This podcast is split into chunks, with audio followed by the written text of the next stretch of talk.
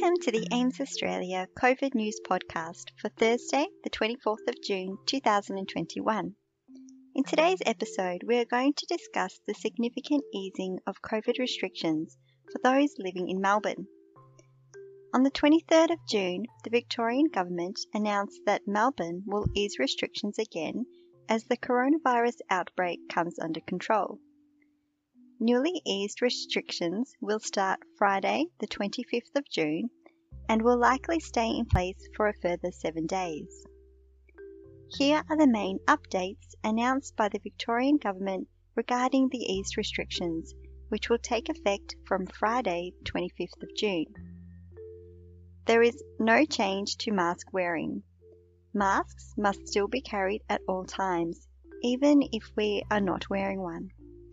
Masks are not required when outdoors, unless you are unable to keep a safe social distance from others.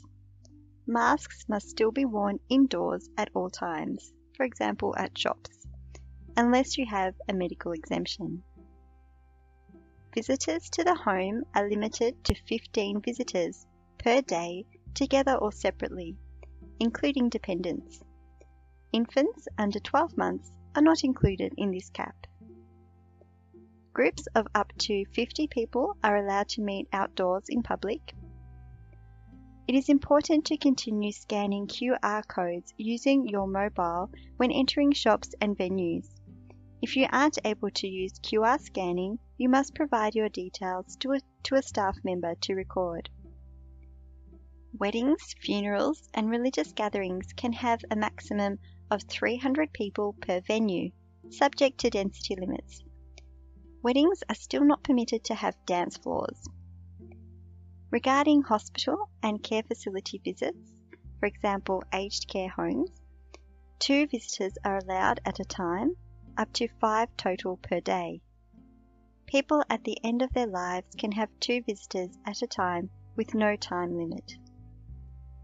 Physical recreation and community sporting venues will be able to have up to three hundred people per indoor space and one thousand people outdoors, subject to density limits.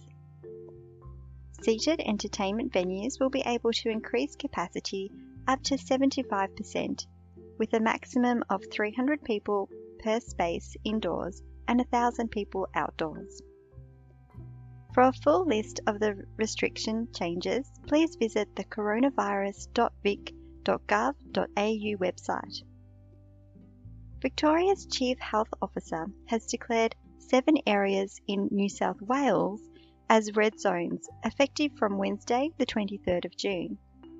This will impact people wanting to travel to New South Wales or return home to Victoria from New South Wales. Victorian residents who have been in a red zone must obtain a permit to re-enter Victoria, but must quarantine at home for fourteen days. Non-Victorian residents cannot enter the state if they have been in a red zone.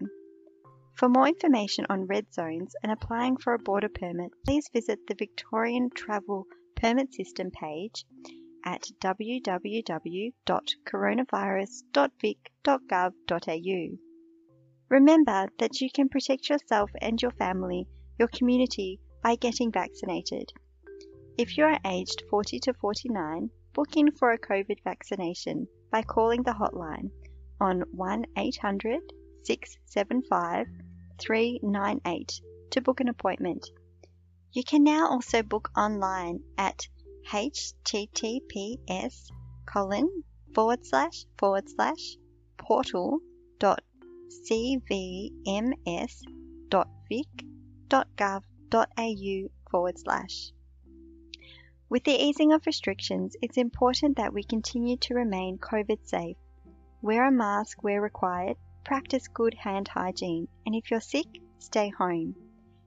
If you or anyone in your family feel unwell and are experiencing any symptoms of COVID nineteen, even the mildest of symptoms, please get tested. Wear a mask and isolate until you have received a negative test result. You may experience delays at some of the testing sites, due to the high number of other people also seeking to be tested. The list of COVID nineteen testing locations can be accessed online. Thank you for listening to this episode of the AIMS Australia COVID News Podcast. Please take care and stay safe. Make sure you are up to date with news and impacts of COVID nineteen as restrictions continue to change.